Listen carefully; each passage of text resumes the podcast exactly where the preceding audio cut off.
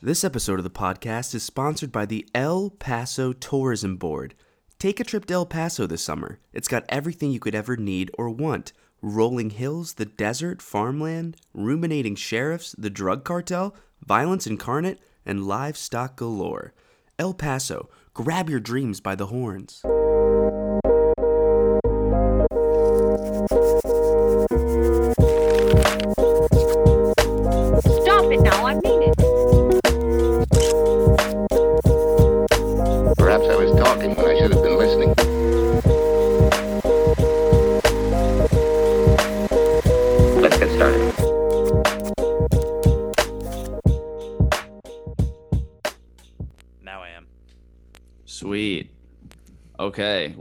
There's it seems like there's a lot of audio issues, but at the same time it doesn't. So this is exciting. So after we do all this work, we'll know if any of this We have is to throw it all away or not.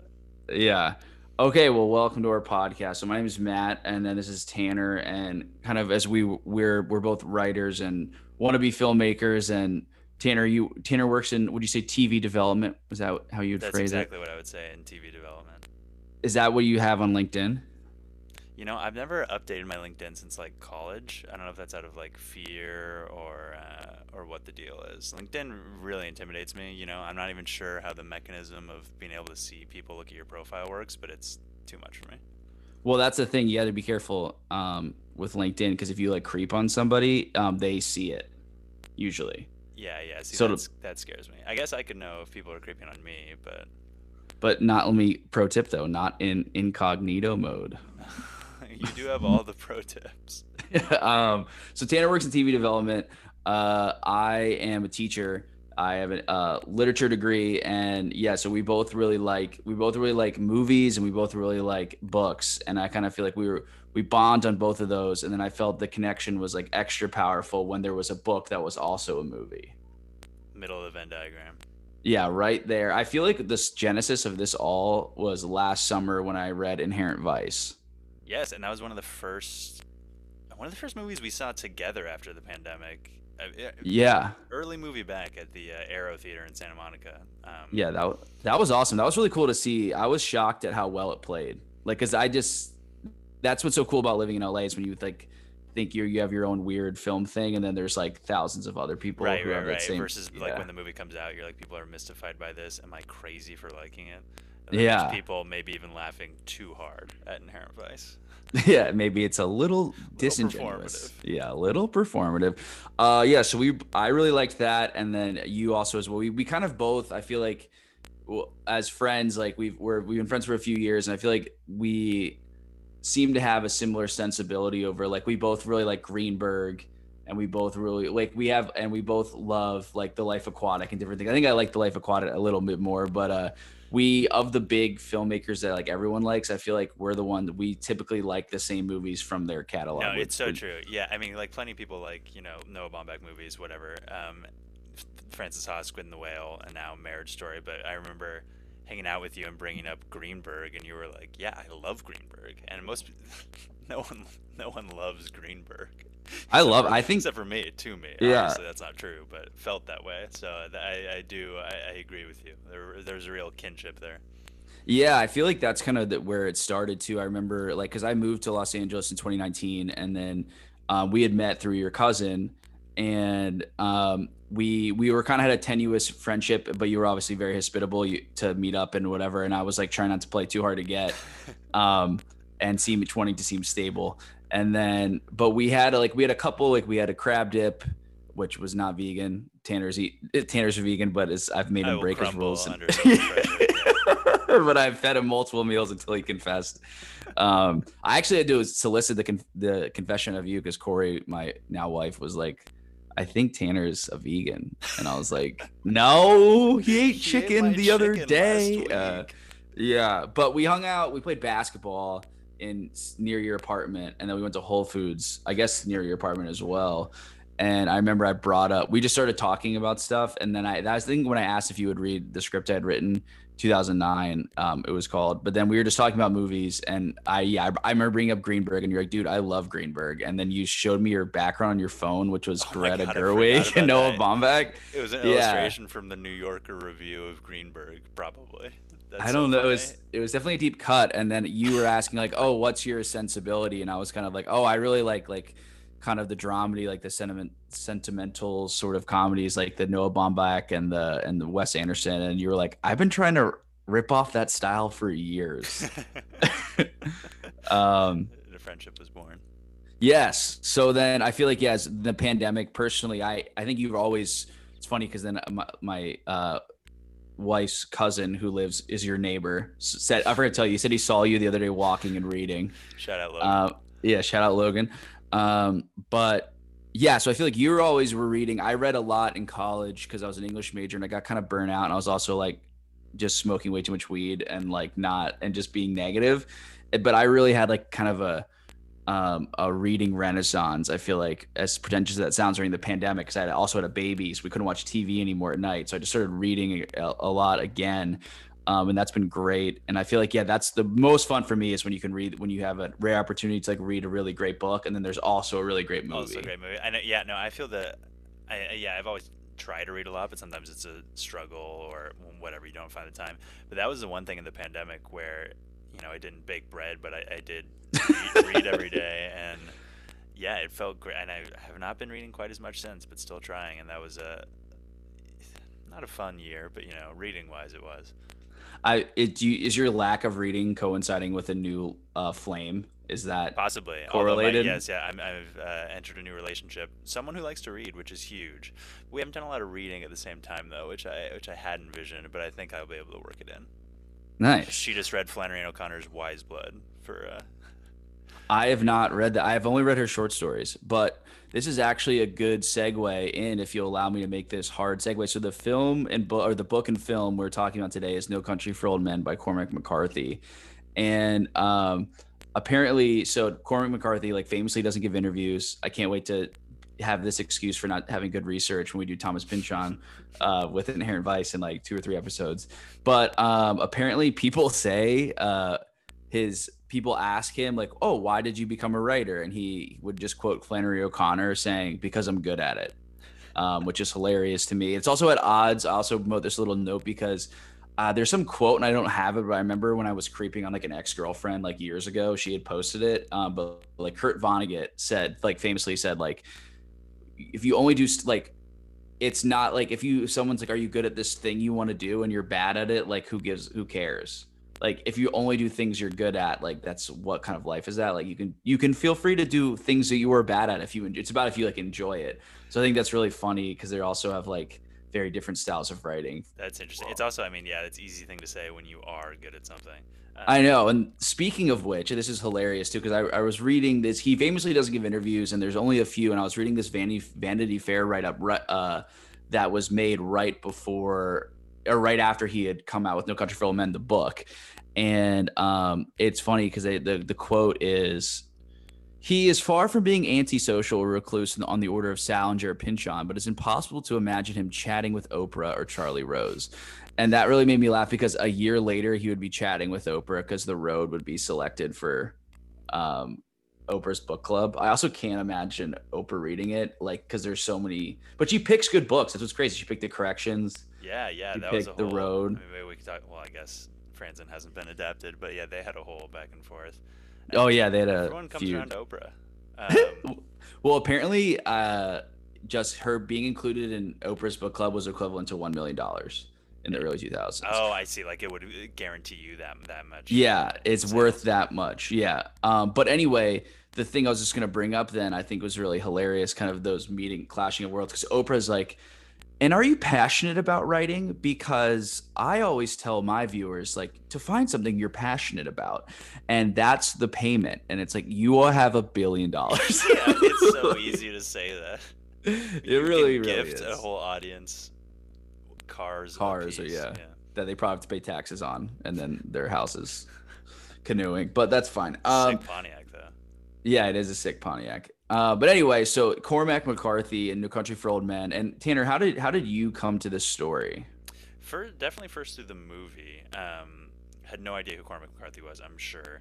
Vaguely knew who the Coen brothers were, and yeah, I must have been 16. And my dad, my extremely divorced father, took Extremely my, divorced. took my- Real quick, can you define what extremely divorced means? Oh, you know, he had moved out, had roommates. He probably wasn't even legally divorced at that point, but I- think I, I count has roommates as extremely divorced. Moved into a house with two other middle-aged men who were younger than him, but still middle-aged. But he Um, did move into the fillet of Phoenix. Yeah, yeah, yeah. yeah. fillet South of the Chandler. neighborhood. It really is the fillet of metropolitan Phoenix, uh, and it kind of became a thing for him to take my sister and I to movies, and definitely like one of the first. Uh, I'm sure I had seen good movies before I loved movies, but I was mostly watching shitty movies on cable or going to whatever the big blockbuster was. One of the first movies that felt like real or gave me the sense of, oh, you can do this. Um, I probably pretended to like it more than I did because I knew it was like a critical darling, uh, and some people in my school hated it. I remember, um, but that was my first introduction to to the book or Cormac McCarthy. Um, Okay, I feel like though, and uh, this is getting into it uh, maybe a little soon, but I feel like yeah, la- saying that maybe you liked it more because you knew it was like you know, uh, people liked it. But I feel like it's a very as violent as it is, and as like in a way highbrow as it is because it won Best Picture. Like it's very accessible. That's true. Yeah, I mean, So like, watchable. obviously people, you know, flip about the ending or whatever, um, which is like, shut up. But um, yeah, it's true. I mean, I saw. it Wait, people flip about the ending. Now we're really cutting ahead, but They hate I don't. It. People hate it. I don't. I don't. Yeah, because it's the cut to black after his like soliloquy or whatever. Oh, like, about a dream. Do they hate it because it's like very like? Open ended, and you don't, you know, I think it's like it just ends with Tommy Lee Jones talking, and maybe they wanted to see Josh Brolin die. I know we're like getting to. to Oh, the meat of okay. it, but Okay, we'll save some of this, but I don't think that's interesting criticism. I didn't engage with a lot of the criticism around this movie, like positive or negative. Um, but it's not ambiguous. He's retired. He's in his new I know, life. I know. He I has time to tell like- his wife about dreams. And to be clear, so- that's not like I don't think there was a lot of like real criticism that took took that position, but it was more like I don't know, my grandmother or like some girl in my biology class. Uh, but then I also think of it with a Serious Man the next year, which has like an even more like cut to black ending. Um, that I guess is actually vague, but that reminds me, Oh wait, well that that's with the tornado, right? When they're tornado. Yeah. Yeah. Um, yeah. uh, that reminds me of uh, another quote I had read before, probably heard on a, fucking podcast like this, but um, where Paul Thomas Anderson was discussing how people had paired No Country for Old Men and There Will Be Blood together in 2007 because they were both competing for Oscars, and that someone told them told him that it, they were either voting for the movie that. Uh, had not enough of an ending, or the movie that had way too much of an ending, with the, the ending of There Will Be Blood, with the bowling pin smashing and milkshake. Yeah, drinking. wow. I love. I mean, not to get caught up on that. We could maybe at the end we'll talk about which one do you like more. But I, it's interesting though as a symbolism. Just quickly is like the a lot of the the movie There Will Be Blood is like capitalism versus religion, and capitalism becoming the new religion, and it's just a priest or preacher getting hit, getting getting murdered by a bowling pin is like the best metaphor for that symbolism. You know, you could ever like capitalism's gonna win. yeah, it's Like- incredibly on the nose and perfect. yeah. Um okay, so so similar with me, I it's interesting for both these. So No Country for Old Men and Cormac McCarthy, just the titles and the name and the name of the author have been like kind of kicking around in my head for like I always have I feel like I don't remember when I first learned about them. Obviously when the movie came out, I don't remember when I first learned about Cormac McCarthy, but I just knew the name. You know what I mean? Mhm. It was like, oh, this is a popular writer. Great name, so many C's. Yeah, I don't think Cormac is his real name. I think it's his pen name. I think his real name is Charles. But um, it's interesting because then I remember thinking maybe the genesis of it too. I was like, I know this sounds familiar, but in Harry Potter and the Half Blood Prince, there's a character named Cormac McLaggen, and I was Oh, like, remember that sounds that. very similar. Yeah. So then I don't know, but I never really. It was always the type of thing that I was like, oh, I got to read something by him. So, oh, wait, do you think he took his pen name from Harry Potter? no, it's free date. I, I hope so, but no. Uh, but anyway, so those those two like kind of that movie and him as a writer have been in my head, but I hadn't watched it in a really long time, or I hadn't watched it at all. I mean, or read any of him. So then I, it was always type of thing. Oh, I need to watch the movie. Oh, I need to read one of his books, and then they kind of coincided. I watched No Country for Old Men for the first time in like 2016, but I had like a terrible fever. I remember I and I kind of a perfect movie for that. yeah but i was I remember leaving being confused. It's just kind of similar. I got really high when I was in high school and watched uh, Silence of the Lambs, and I thought Hannibal Lecter was in a terrarium. Which is one of the only times I've ever hallucinated. Even it's a hallucinogen. Wait, technically, wait. but In the movie, you thought his Jason I thought he was in a a terrarium. I was just thought- on. Okay. I was gone. I hit a gravity bong, and then I was like, I imagined like that there was a stream behind him and like rocks, and I was like, I wasn't sure Anyway. if you meant that or if you had a pet lizard in a terrarium and you like went to bed and thought Anthony Hopkins was in the terrarium. no, no, not that level. It was not a psychotic break, but uh, uh, but then so it's similar. I was like in this fugue state watching this movie, and I thought he was killing people with um the air with a respirator, like Oh, the yeah, thing he like uses. that.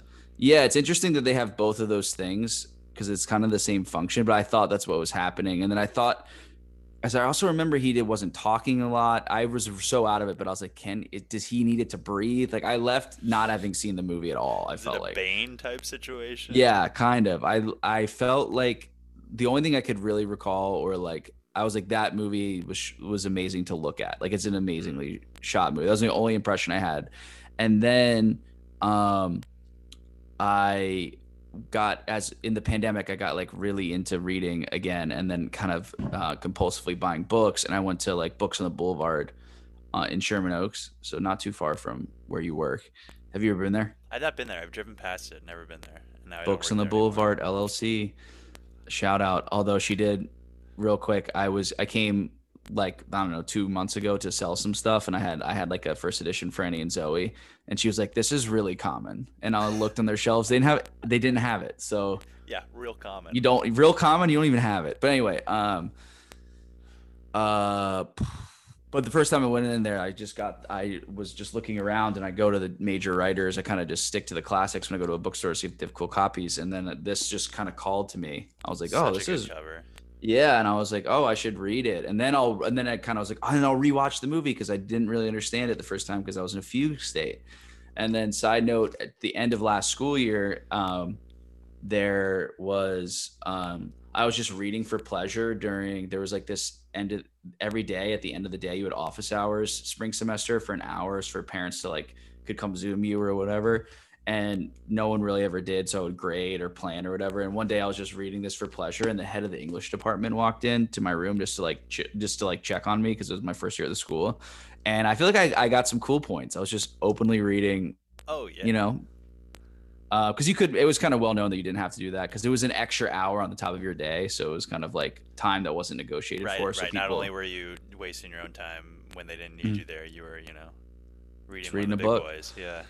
um so then yeah so i i really liked the book and then um i read blood meridian and i remember we had been talking about that and you said it was really good and it was very dense um and that's kind of how i felt so when i was reading blood meridian so gorman uh so so no country for old men i feel like as we're gonna get into it is like it's good it's very good but it, we, we were talking about this yesterday but the fact that the movie's out there you know what i mean? Yeah. you just want to watch the movie because the movie is such a good embodiment of all the stuff in here. Um and it is really there's so much stuff that translates to visuals and we know it's like originally conceived as a screenplay.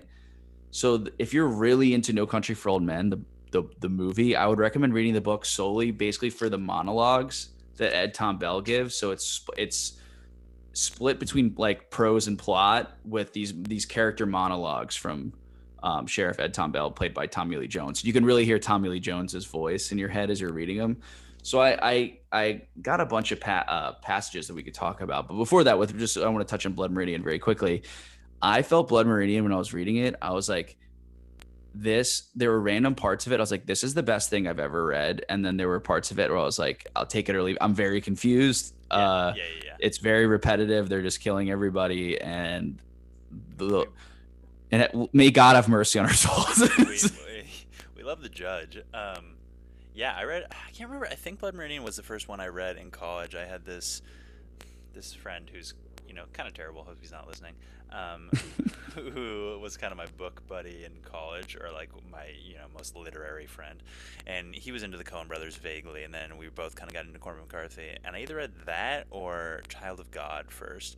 But Child of God, Child of God actually like way dark, not way darker than Blood Meridian, impossible, but about like a cannibal who like I, I think A necrophile, right? Right, a necrophile. Right, right. He keeps all these dead bodies and kills them. Um, but uh, I was so into what I thought was the opening Opening passage- line. opening line of the book. I think I told you this recently. Yeah, don't Uh, go for it again, though. And uh, I would re- tell so many people about it because it was, to me, I thought it was Lester Ballard was a child of God, much like yourself, perhaps.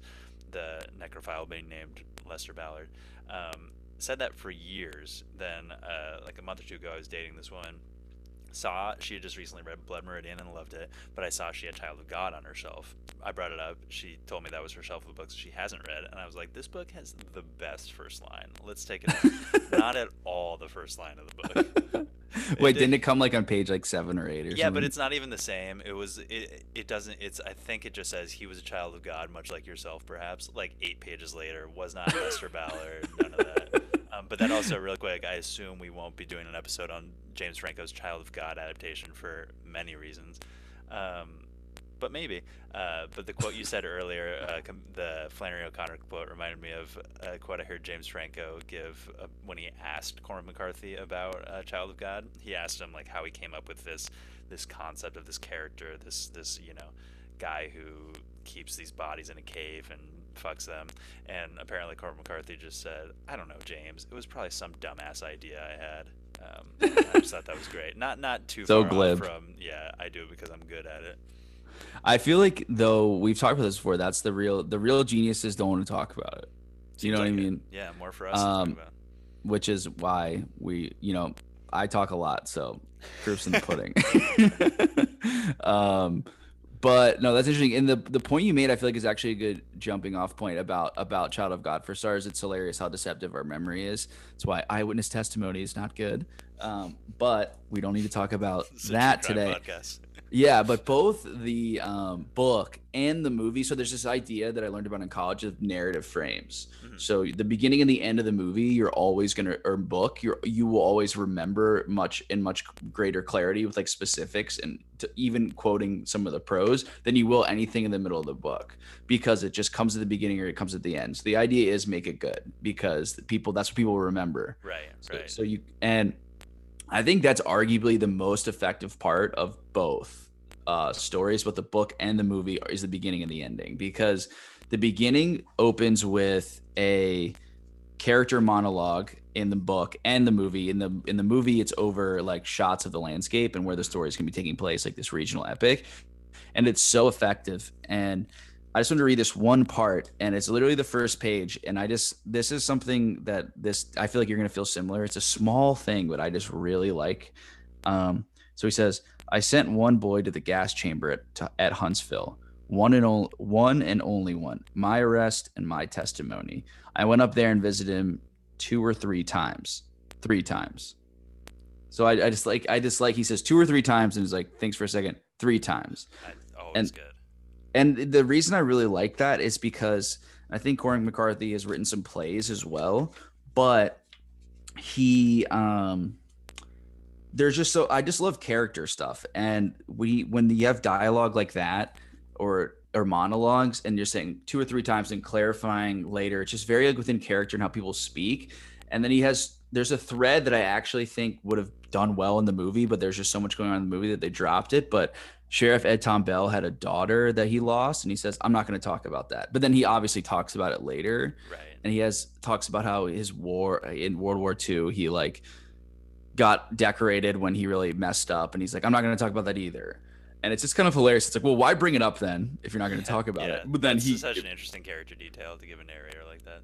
yeah. So the reluctance to share details or to like take the time to clarify, I feel like adds to kind of the to the draw to it, to the the color of it, um, and just small specifics like that. I don't know why, but when I was rereading it the other day, just that three times, I just just two or three times, three times, I just I really liked. Almost like So, he's but holding the- himself accountable. Yeah. yeah. but the framing so that it ends with a character monologue as well so we have the character monologue at the beginning and it ends with it um, talking about his dream and i think the dream is like so beautiful that he's describing of like his father in the night going past him and how he's reflecting on a younger man because he's past the age that his father he's older than his father ever was um, and all that stuff so like i just feel like that the reason i feel like um, No Country for Old Men really stays in our memory and is like really isn't. It's obviously the, all the the the amazing plot that comes to happen, but I just feel like it's bookended so well. Totally, completely agree. I mean, yeah, the last his dreams, both both in reading and the movie, make me tear up uh, every time so far, at least. Yeah. Um, so I don't know. Do we have any? Do we have any final words? I mean, I can just add some stuff about Cormac before we get into the movie and the and the Coens here. But basically, yeah. So Harold uh, Harold Bloom ranked ranked him.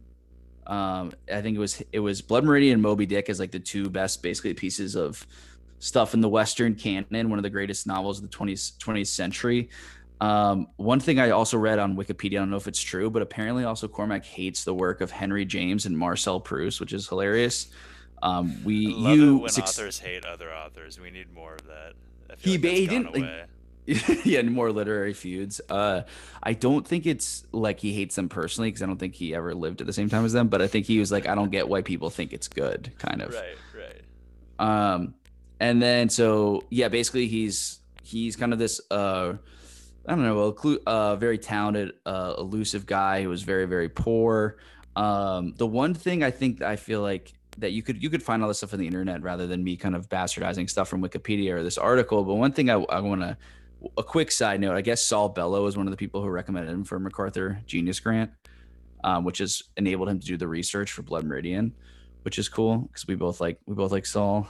Um, so but I'd also real quick, I was like, I don't know if I love Adam Driver. I've been a big fan since the girls pilot. have no I don't idea where this know- going. I don't know if Charlie Barber is the MacArthur Fellowship type in Marriage Story. I, I was like, this is clearly a plot point to have this arsenal of cash to sue. I know. Totally. I, I've always thought it's also because his sister-in-law is the playwright. An- uh, Noah Baumbach's sister-in-law is the playwright Annie Baker. Annie Baker, yeah. who I don't know if she I think she's a MacArthur genius. But to me I was always like, oh, he's just pulling this like character detail because it makes sense, yeah, as like a plot Mhm. engine. Um, since Charlie's also a whatever theater director, I guess, rather than playwright.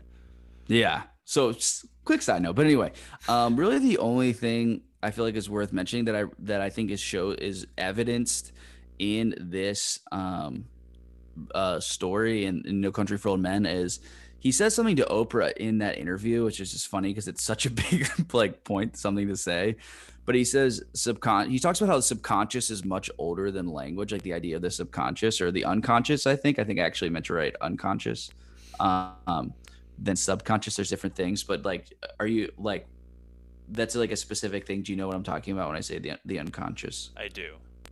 Okay. Well, sorry for seeming like a pompous douche. Just No, just no, double no. checking. Okay. Anyway, I just think that's cool because we've we we talked about this before with David Lynch, where you were said I was saying that David Lynch is great, but I think he's more of an eccentric than a genius, and you were like, no, I think he's he's tapping into something Right. The like collective unconscious almost. yeah, exactly. And I, I don't know exactly how Cormac McCarthy. Uh, what's a good? What's your operational definition of the unconscious? Like, yeah, the the collective basin of like universal thoughts and desires that like we tap into when we dream, or sort of thing. Yes, yeah. I guess I said I know what that meant in a very confident way um, when I probably don't have a definition at the ready for it. But yeah, I would think so. Like, uh, you know, all of that everyone's feeling and doesn't realize they're feeling, I guess. Mm-hmm. And if for no, I I think that's smart. Uh, just to distill it to something like that. I always think of it as yeah, kind of like a reservoir of like of of these like kind of mythic stuff that we feel we can't quite can't quite articulate, but some you Right, know you can't quite put your finger on.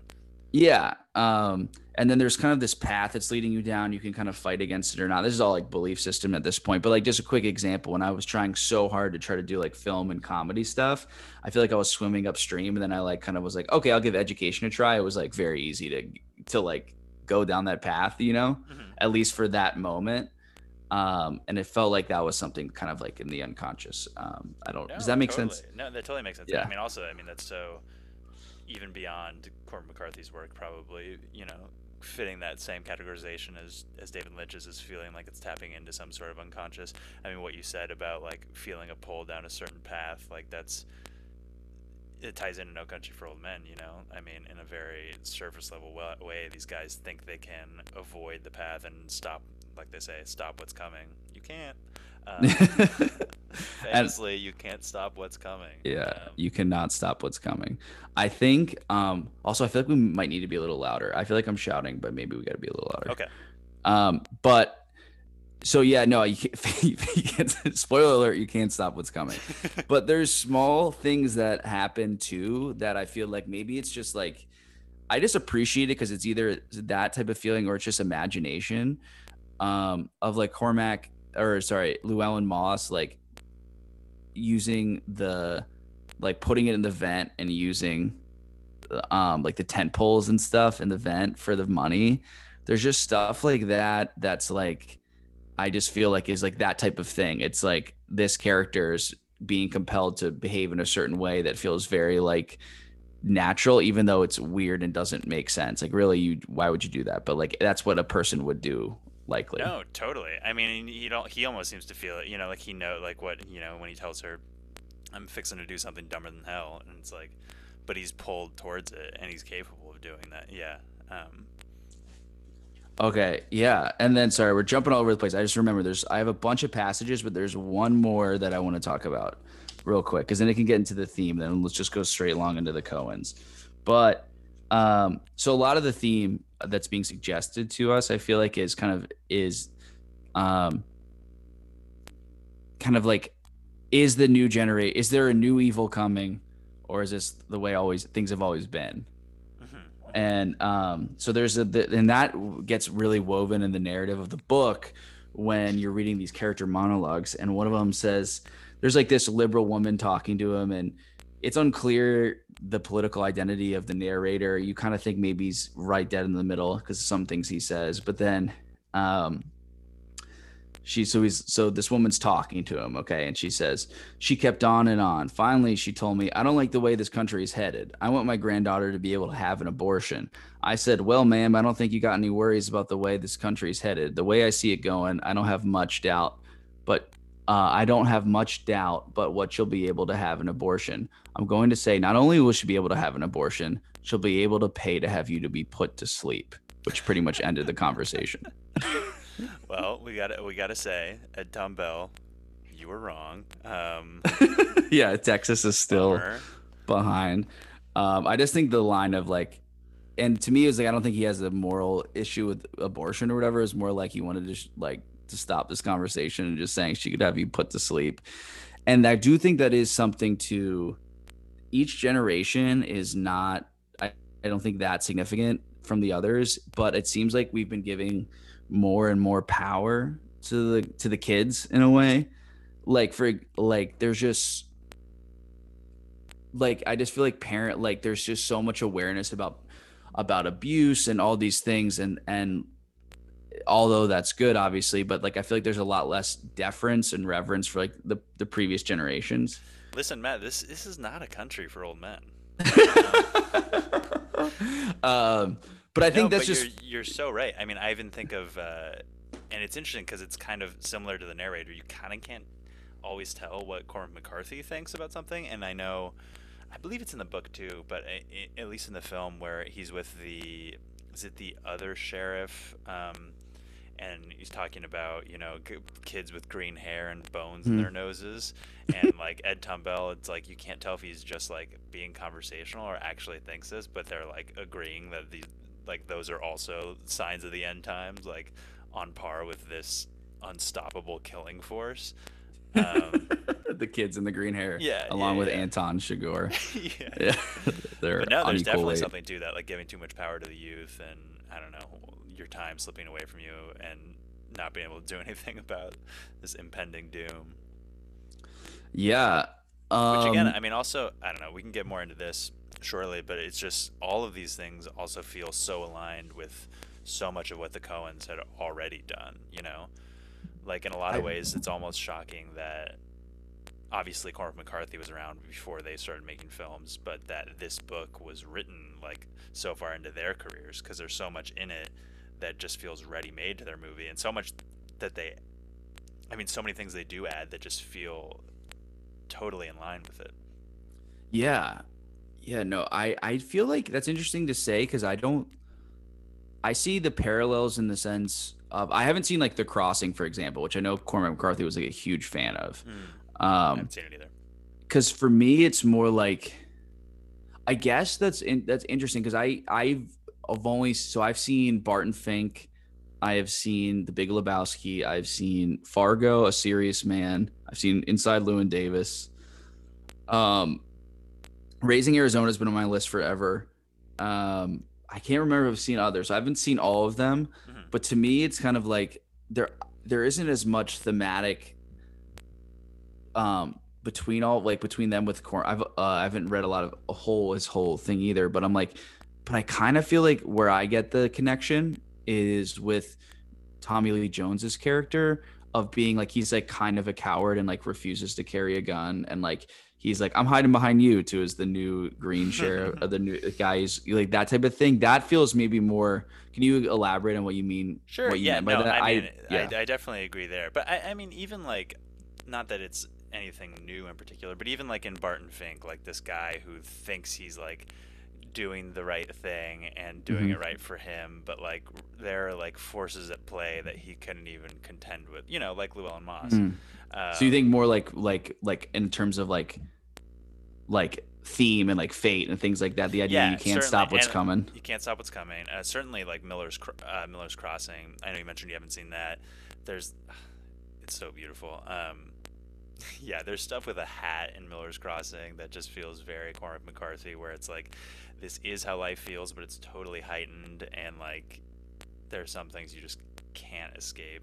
But I mean, also even obviously, I think some of the cartoonier and earlier Coen Brothers stuff doesn't feel in line with No Country for Old Men, both the film and the book.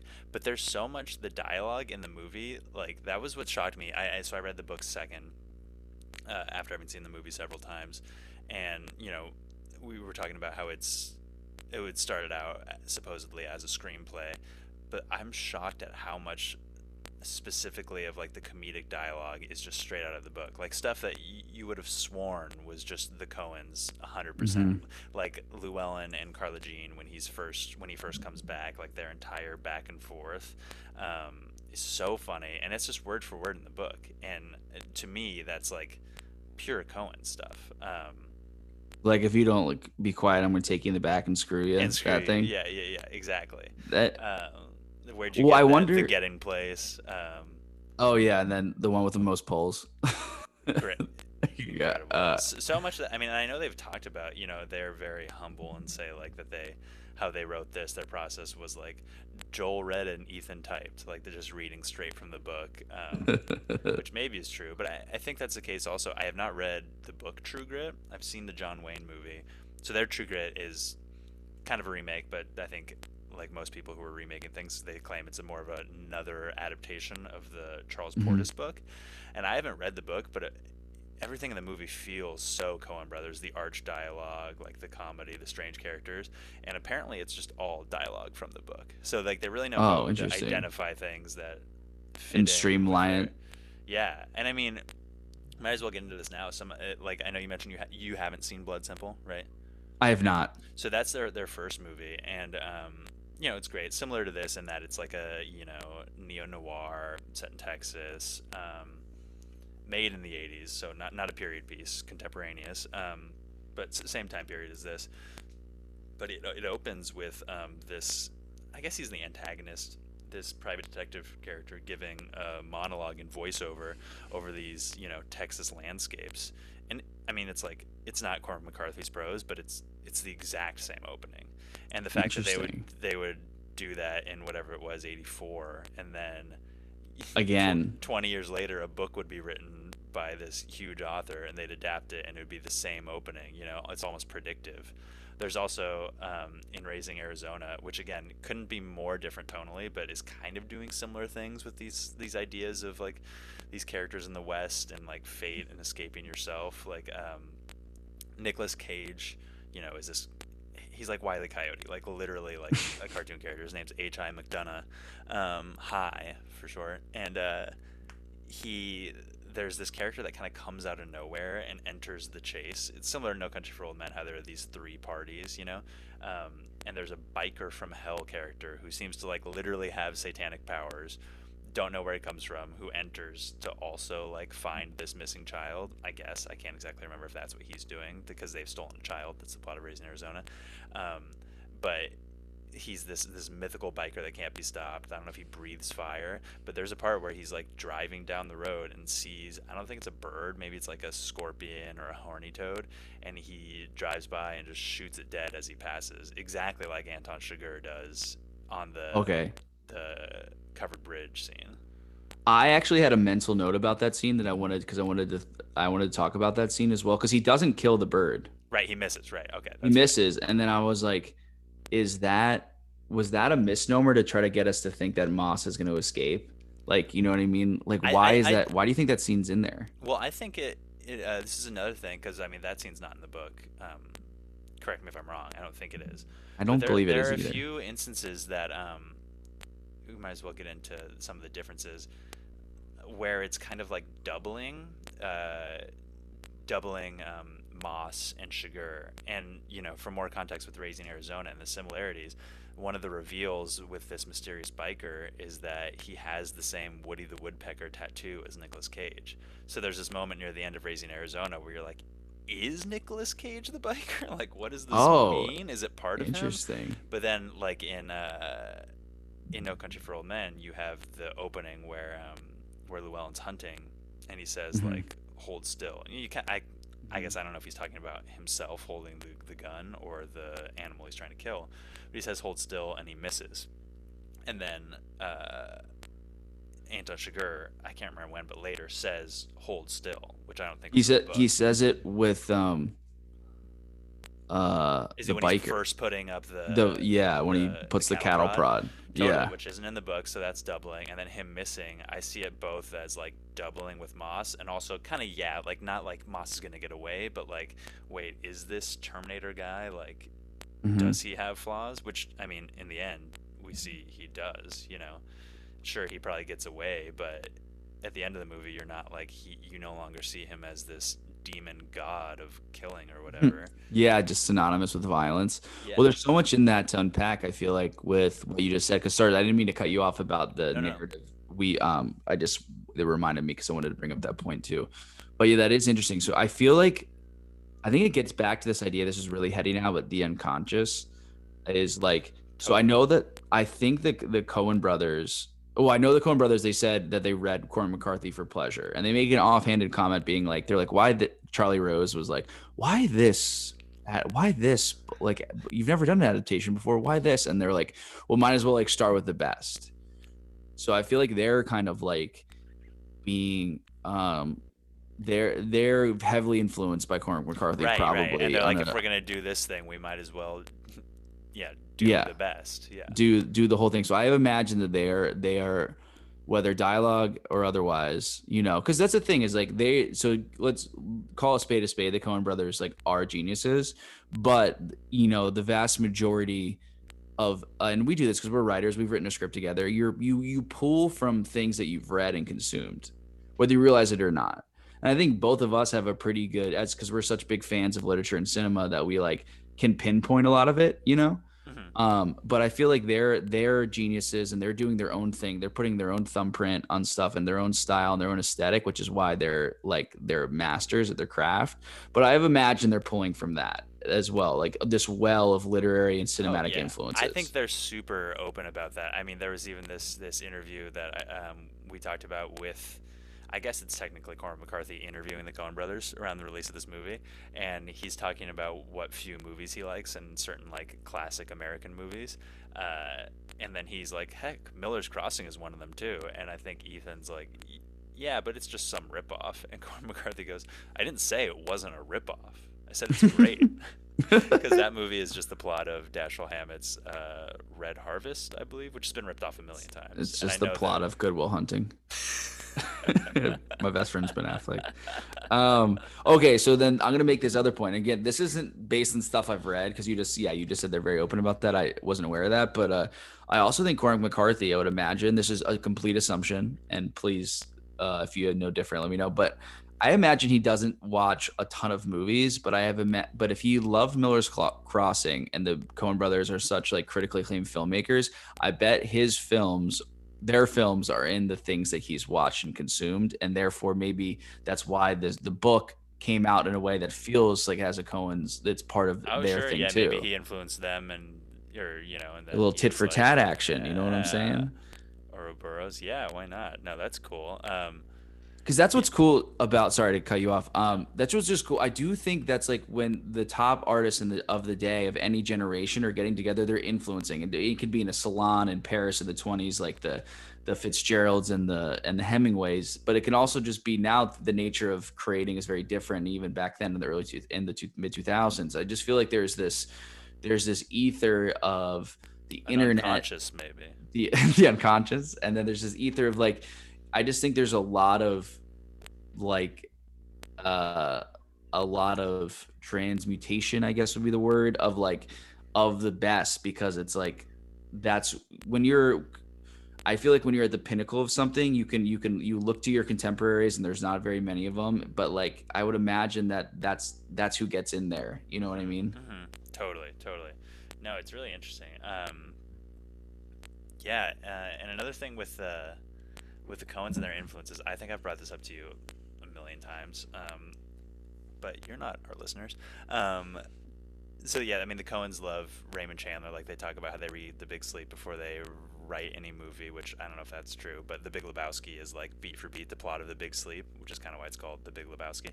Um, but I, I do think a lot about the opening of this movie, how it is taken from the book, but also the same as Blood Simple, um, but and kind of the same as the Big Lebowski. How you have this narrator who seems like he's maybe not even in the movie, um, and then in all cases he he does come in. You know, obviously. Ed Mhm. Tom Bell isn't there at the beginning, but he comes in and is kind of the main character, if anyone is. In Blood Mhm. Simple, it's this private detective who ends up being the villain. Um, and in the Big Lebowski, it's you're like this guy doesn't exist in the world. This Sam Elliott voice, like cowboy, talking about this stoner in Venice Beach. Um, but then, of course, he's mysteriously at the bar in the bowling alley. Um, but it's all uh, the movie The Third Man has this incredible opening where there's a character giving voiceover, like setting up this Vienna that they're in and these characters, and he's doing it in a very familiar tone, as though he knows these characters. Um, like saying, "Oh, Harry, Harry Lime is the character," and then you never see the guy; he doesn't come in. And so, it kind of to me, it's always felt like all of these openings are their kind of their answer to that, es- especially the Big Lebowski, because it's like You- a joke oh. on that. commenting on the third man Yeah, that's how I took it. Um, I know The Long Goodbye, the movie, is also like a take on the Third Man. So like that kind of Raymond Chandler Third Man mix is kind of Mhm. makes sense for the Big Lebowski. But for all those other ones, it just it feels like that's just something that they love to do. Clearly, even though like you know to totally different results. But Interesting. Um yeah, I don't it's it's it's funny because I feel like it comes down to like yeah, the it feels like that there's I don't know, I feel like the classic is like don't have a narrator unless it's like adding to the story, unless it's adding texture, it's it's Right, right. something that you can't show. But I feel like there's this urge that and that's why it's like I feel like there's this urge to do it anyway. Like I was reading The Hobbit with my students, and I noticed that there's Tolkien uses I a lot. So there's this there's a narrator of of it's not like third person omniscient. It's weird because it is omniscient, but this guy says I randomly. cool. And That's I'm like. I don't yeah, so just like I don't know. Do You like I don't necessarily know what to make of that. I, I just I wonder if it's an urge to like just to just be involved in the story. I don't know. yeah, and I mean sometimes it's probably as simple as like you know a cool voice reading cool words over pretty pictures. Pretty awesome.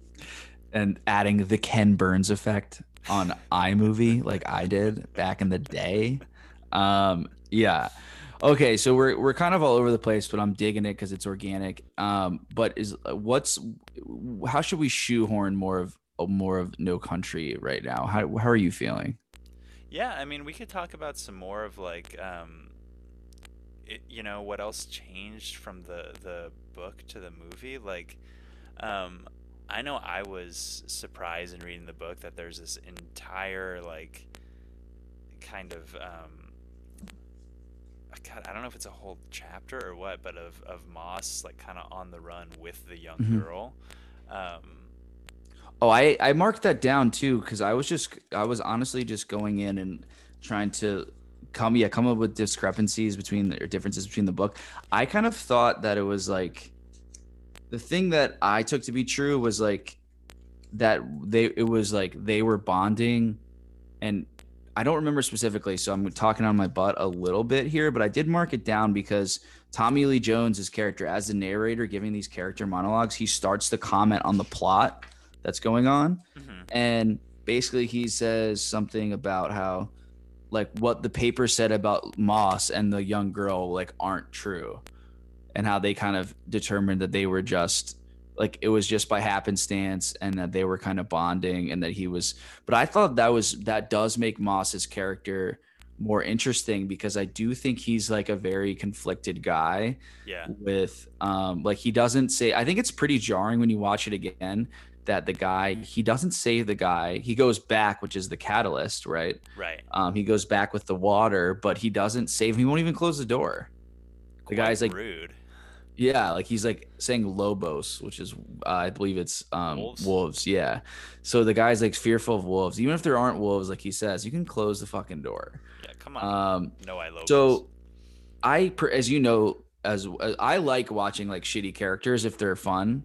And I think it's almost as long like I don't know do you really want that him having like hooking up with this young girl or whatever? But i do think it would add an interesting texture of like like that's what i think game of thrones does so well is that they make the protagonist the antagonist and the antagonist the protagonist. They like mm-hmm. have that switch and you start liking people that you didn't like and that type of thing. So it would be really interesting because it's like he's very white knighty in a sense like he gets this money and he's gonna have a better life for him and his young wife and he's just doing whatever it takes but then if you were to like have a slip up like that, if you were to be like hooking up with this young girl and like going around with him, like I would, I just think that's really interesting too.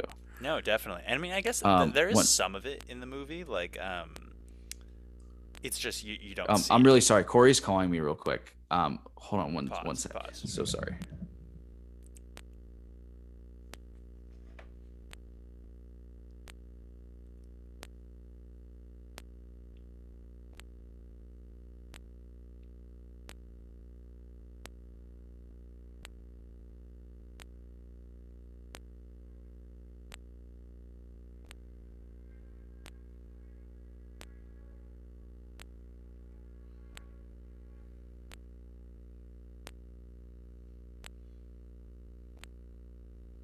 So sorry. I'm back. good, all what good. were you saying?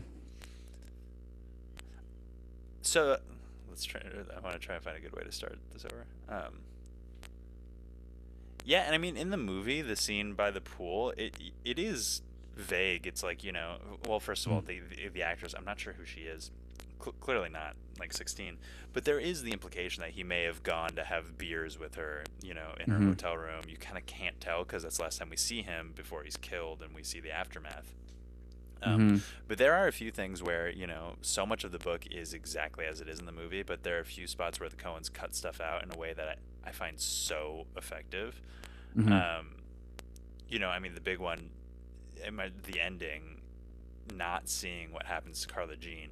Mhm. We know, but there's something about not seeing it that makes makes him again kind of feel weakened or defeated almost. Um, especially getting an accident right thereafter, but that she's not willing to play his game. She's not going to flip the coin, and she's like doesn't even really seem scared, at least compared Mhm. to like kind of the cowardice of uh, of Woody Harrelson. Um, Yeah, the, no, that's a really interesting thing to point out. I think that's the big difference, right? Is that in the book she um she event she does flip the coin and then he shoots her.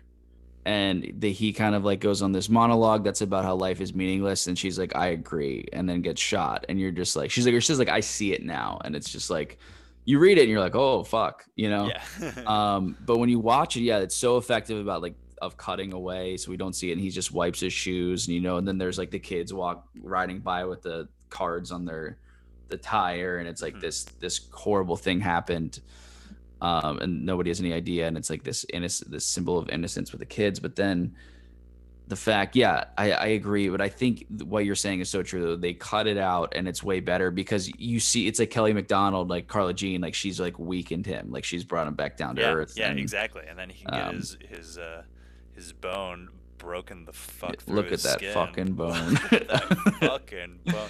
This No, movie's that's- funny. It is really funny at times. Um, okay, so really quick, another thing I said I had a hot take. Okay, I have one. I think there's one major flaw in the movie, and it's so goofy. And it's it. The thing is, it's not that big a deal, but the fact that they made this, I'm mystified by. I think the big flaw in the movie is Carla Jean's mom is like an old is, is a middle-aged woman that they've dressed up to be old. She looks like the church lady and she's squawking like Mrs. Fowl from Jimmy Neutron. I can't believe they did that. Good character. I do. I don't disagree. I do think she's hilarious. She is hilarious, but it's like miss I just think it's like so miscast because it's like, do you know what an old just you just get an old woman. Yeah, you don't yeah, get yeah, you know what I mean? I, She's I'm literally- honestly. I didn't know it was a younger actress than that, but that it, it makes so much sense. She has like the wig and the big glasses and like it's like she was in Donnie Darko and she's like sometimes I don't think you're committed to sparkle motion. That actress she's also in The Oh, Office as Dwight's that. State. Yeah. So she's a great actress, but it's just like I can't believe they dressed her up as like an old woman and had her be that like stereotypically old in this movie. I yeah, it's possibly the most cartoonish part of the movie. It, it also, I, I know you haven't watched The Sopranos, but it reminds me Tony's mother is a character in the first two seasons. Her name's Livia Soprano, and her like big refrain is kind of, "Oh Lord, take me now." Uh, she'll just say that, uh, and that uh, this woman had you know major Livia feeling to her. Um, I mean, there are a couple. I mean, we've talked about this. I think the funniest character is. Um, I don't even know his name, but Garrett Dillahunt's character, the sheriff's deputy, who's always with Oh, he's Ed great. Tom Bell. Oh my Yeah. god, he's so oh god. oh, we just missed him. Sheriff, we just missed him.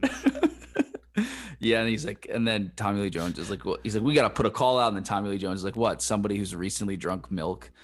Um, no, that's a great That- line. You know, that's another thing that is not in the book that has always struck me about the movie, even before I read the book.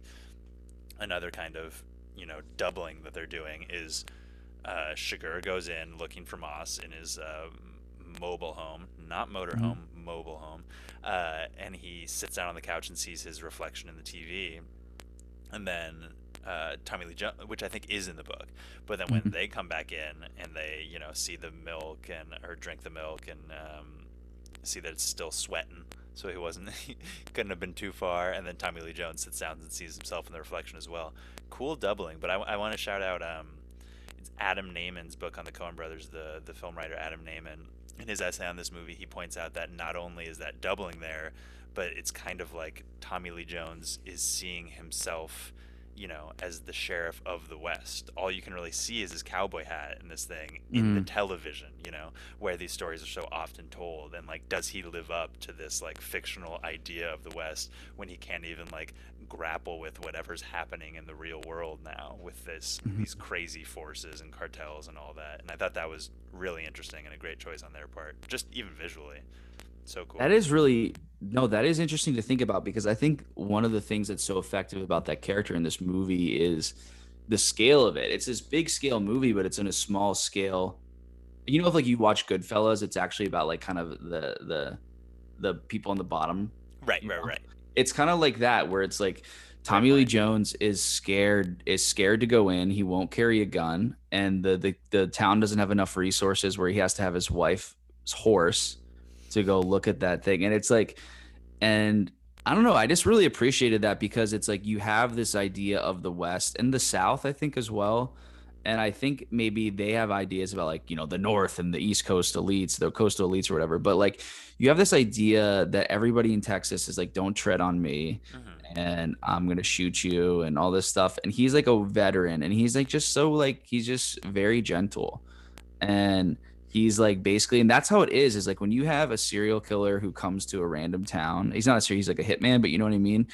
They don't have the resources to figure it out. You know, like they just don't. This man's got a silencer on a shotgun. Yeah, and it makes such a cool noise. Um, I think ultimately what I love about Cormac McCarthy and I, what I love about this movie is that, and I also feel this way about certain space movies, it taps into that boyish, good natured stereotype that you have as like a guy sometimes where you're like, this is just boys being boys, like in the West with guns and all this violence. It, it has that, but it's so much deeper and it's shot beautifully. It's like, this high art piece that's like in this vessel that's like it it it's I totally see for example like Corey had no interest in watching watching it because she hates violent movies, but I'm like it for me it's like it's it is that it is those things it checks those boxes but it's just so much deeper and so fun No, yeah, it's totally true. It's like kind of that classic thing of like, it's it is the thing that it's deconstructing. You know, like Mhm. um, like which i think is the best Of course, yeah, yeah, it's the best. you don't Like, want to watch a thing that's a critique of something else you know what i mean Very far, very fair point. My Western movie is actually a critique about the rom com. Um, no, but totally, where it's like you you do get the pleasures of like a crazy chase and nighttime shootout in this small Western town, where a driver who picks up a hitchhiker immediately gets shot in the fucking Adam's apple. oh Um, god disgusting. Um, it is yeah, gross It's true because there is something like you know, like maybe like we're saying Tommy Lee Jones seeing himself on the TV. Yeah, as much as I know it's not true, like I've uh, consumed enough Western culture throughout my childhood that yeah, part of me is like, but maybe I am a cowboy who's gonna save the day, even though I know that's the farthest thing from the truth. oh god i I would die of want it to be. dysentery in a minute yeah even in the '80s. Um, i would yeah even now i'd be like leave me here I can't do it. have dysentery. I would Um, be, yeah, I would. My, I would just can't imagine riding on a horse for that long. Yeah, so I appreciate that a lot. Um, so I think it's a great movie. I guess where does it rank for you in terms of like your personal, in terms of okay, where does it rank for you in terms of the Coen filmography and in terms of like your personal? Obviously, it's different. The best. Okay, this is three pronged question, Tanner. Maybe we'll end on this. Okay, where does it rank for you as far as the Coen's filmography? Where does it rank for you as far as like best movies in your opinion, and then favorite movies? Yeah, it's interesting because it's like both because it was the first Coen Brothers movie I saw, which real quick, uh, I, I know I put this in the document, I just have to include it. I think my first exposure to the Coen Brothers, outside of seeing maybe half of Oh Brother Where Art Thou in English class, because it's technically an adaptation of the Odyssey, was uh, in Superbad, which came out the same year as this, only a few months earlier. Uh, great year, 2007 when they're arguing about the porn they're watching, you probably remember the name of the porn. Um, something. Uh, with Perfect. 10? Oh, uh, the Vagtastic Voyage. the Fantastic Voyage. Yeah, Yes, I, yeah. I thought you would. And he would. banged them once they're all in the van. then he, they're walking, and Michael Cera goes, "I just want. Would it kill to watch something with uh, some production value?" And then Jonah Hill goes, "Sorry, the Coen Brothers don't direct the porn I watch." And I was just I know like, "What does that mean?" Are there? the- So I mean, obviously, it means that they're they're known for having a certain like technical acumen that's clear in all of their work. Um, but but this being both the first movie of theirs I watched and like again, it does feel like a Coen Brothers movie in so many ways, but is sparer and different and almost feels mythical on like a totally like naked level. It almost feels separate to me from the rest of their movies. Like I have a hard time ranking it, but I have a hard time ranking all their movies in general. I feel like there are kind of tiers where there are like Mhm. probably seven or eight of them where I'm like can't touch them. I couldn't pick, and it's certainly in there along with. I mean, God, probably Barton Fink. The Big Lebowski, and then I think their run after this movie is so incredible. Like, because they made four movies in I think four years. It went this, Burn After Reading, insane one-two punch of like total opposite movies that are both great. Mhm. A Serious Man, and True Grit, all in consecutive years. Um, but I think this, Barton Fink, Big Lebowski, A Serious Man, and Inside Llewyn Davis. Th- those are the ones for me that on any given day, probably whichever I've watched most recently, would be my favorite. Um, God, it's so hard to pick. And I mean, the, the fact that they made this movie coming out of two, two of their movies that people like actively dislike, The Lady Killers and Intolerable, Intolerable Cruelty, fucked up the pronunciation. It's just so such an insane turnaround. These two movies that they wrote for other people, then decided to direct. That like, I mean, I like Intolerable Cruelty, but The Lady Killers kind of sucks and is maybe like weird and racist. And to just come back from this and like win all these Oscars, and then just We love a them off in comeback story. We, we do love a comeback story. Um, so yeah, it's certainly one of my favorites of theirs. It does just kind of feel like it's outside of that though you know like it's this thing that's always been there which feels very cormac mccarthy too you know it feels like something that's always existed Mhm. how his books feel biblical um so That is interesting because my one, th- I just think it's interesting because we spend a lot of time comparing and wondering about the the pollination, the cross pollination between these these two camps in a way. But I feel like the reason I like, and it's interesting though because then it, this is this point is wrong because you're saying how the Big Sleep and the Big Lebowski and that connection there, and um, I don't know because I love No Country for Old Men. I think it's like personally, I think it's like maybe their best film, but as I don't it something about it. So I, I have like reverence for it. I'm like, this is an amazing film. But the other films feel more personal to them and quirky and offbeat and like character driven from their inventions, you know? I yeah, I completely agree. Like there's a there's a I mean all their movies feel somewhat perfect, certainly technically, but there's a perfection about this movie that definitely makes it what it is and contributes so much to it, but also kind of makes it feel like isolated and hermetically sealed Mhm. off from the rest. Yeah, like museum way- glass. yeah yeah where like something like even a serious man is so strange and clear i mean it's, It's- set yeah. in their childhood whatever whether that's based on their childhood or not but yeah I, I i agree i agree with you there like where i can't help but put this near the top but it can't be my favorite i don't think Yeah, I know it is interesting how that works. I feel like a lot of people's best movies, maybe it's like, because I think when you, it's a favorite is different than best. So it's like, yeah it's like i wish it wasn't and i don't think it should be but sometimes it's hard for them to not be separate you know hmm Okay, cool. And then where did where does this? I don't know. I guess that's so. du- That's a maybe a dumb question, but where I'm does like, it rank among my favorite movies of all time well, not. We can skip that then because we know it's kind of not. It's almost not. That's what I feel about that way too. Actually, is that like it's in, it's in, it's it, right at the ready to talk about and think it's good, but it's not like one. Because remember, you you're on some app. What's uh, it's Oh, that- Tinder? no, um, it's the one. The one about where you pick. Yeah, where you have and what are what are yours? Oh, where you have your four? Yeah. hold on. Yeah. That's such a good point because that's such a good thing where you're like, well, what are my four favorite movies? But I also wanted to represent me. Yeah. Um, I want people to know. and my personality. I believe I have The Long Goodbye. Hey, shout it out in this episode slightly. The Green Ray, Taxi Driver, and A New Leaf. I'm really trying to put out a certain, you know, image of myself. Interesting. But I could easily have any of the Coen Brothers movies on there and don't. Um, So yeah, I feel like it's no. This I guess that's my point. Is like yeah, it, it doesn't make the list of of favorites, even though it's an amazing movie. It would be. And that's kinda how I feel. One of us had like uh, some absurd ranking of it. We're like, yeah, you know, I think it's like right around 321 for me all time. What a, we have like well maybe this is good to end on too just quickly. I think Corey and Florence are gonna barge back in at any second, and then once Florence is back in the house, my two year old, there's just no way this is this- my precarious setup on moving His boxes is going. huge No Country for Old Men fan. Weirdly enough. huge Cormac fan. Came into watching her read Blood Meridian. I was horrified, but she she totally got it. Um, and she thinks you can separate the art from the artist. Um, so she wants us to do Child of God. But anyway, um, is so like yeah. So you just named some of yours. So you have let's hit me with like, and don't worry about being like cool or whatever. Hit me with like ten films that showcase like what you like, and I'll do the same. Okay, yeah, yeah. Let's go. The Long Goodbye, Chinatown, kind of, kind of playing in similar boxes. Um, a New Leaf, Elaine May's A New Leaf. Eric Rohmer's Claire's Knee. Greenberg, we've already shouted out Greenberg. Noah Baumbach's Greenberg. Why not?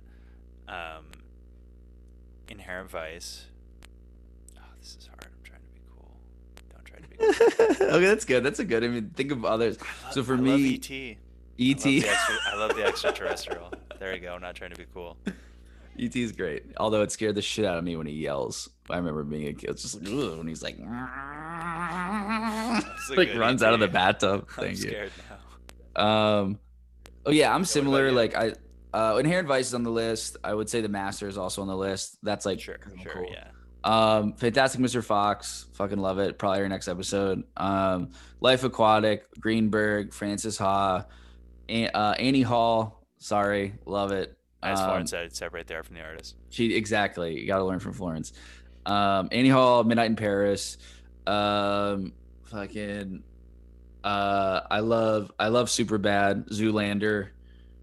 Um, I 2001: A Space Odyssey is really up there for me as well. Uh, big big cubes guy. Uh, um, and then Inglourious Basterds, Pulp Fiction. Oh, I sure. feel like I- Jackie Brown. I would put on. I would put on. Yeah. that's the one I would put on my list.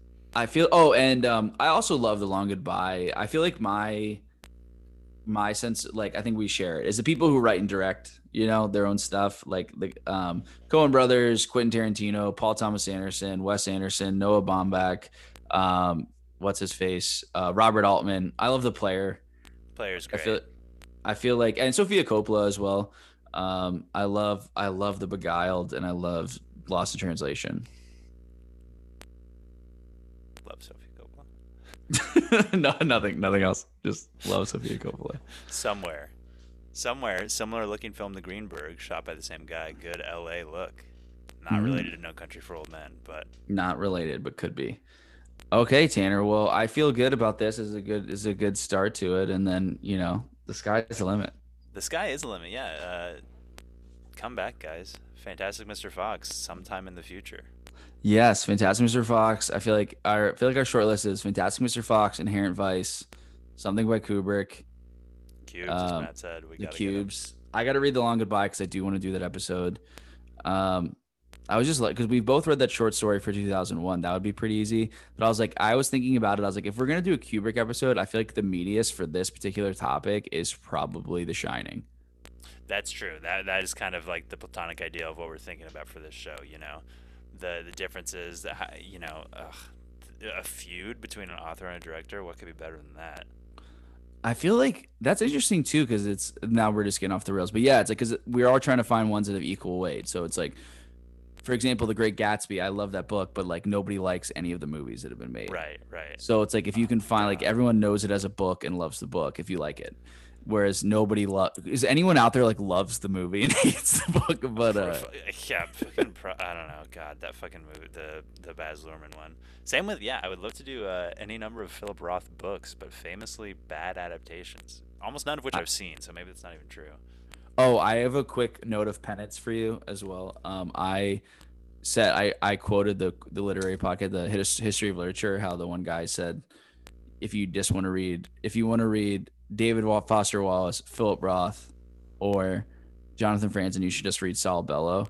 And then I after I was thinking about that the other day, I'm like, Philip Roth is clearly Tanner's favorite writer. And then I like you have all his. I feel like is that fair? I feel like he's your favorite writer. I'm looking at my bookshelf. yeah, I got I got a lot of his books.